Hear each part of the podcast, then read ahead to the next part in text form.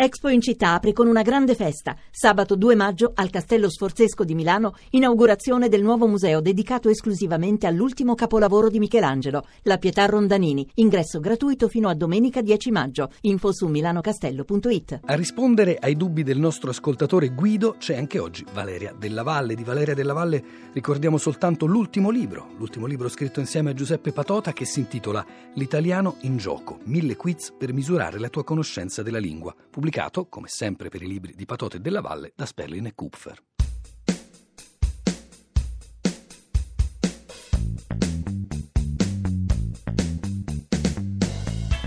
Buongiorno, mi chiamo Guido e ho avuto mm, l'occasione di, di mandarvi un messaggio in merito a, alla scrittura di qual è, ovvero sia avevo provato a scriverlo su un sms a mia figlia scritto con l'apostrofo, qual apostrofo è. La risposta di mia figlia mi ha fatto accorgere che mm, a, det- a, sua, a, sua, detta c'era un errore e quindi colto dal dubbio eh, ho provato a, a, mandare questo quesito a, alla vostra mail.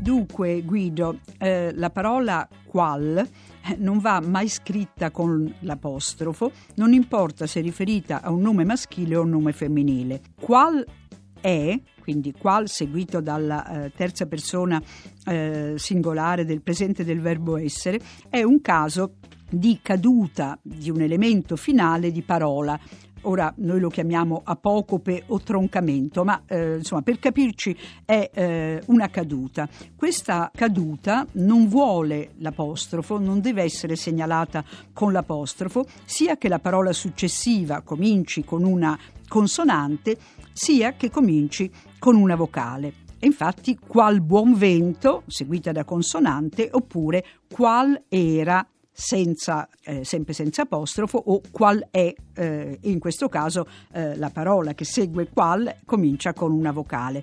Ho attenzione a non fare questo errore perché è un errore, insomma anche tra gli errori ci sono delle graduatorie, perché questo è un errore che suscita una grande riprovazione più di altri errori. È anche vero che mh, è un errore mh, che si può fare soprattutto quando si scrive eh, velocemente e soprattutto quando si scrive scrive eh, digitando perché l'apostrofo può scappare.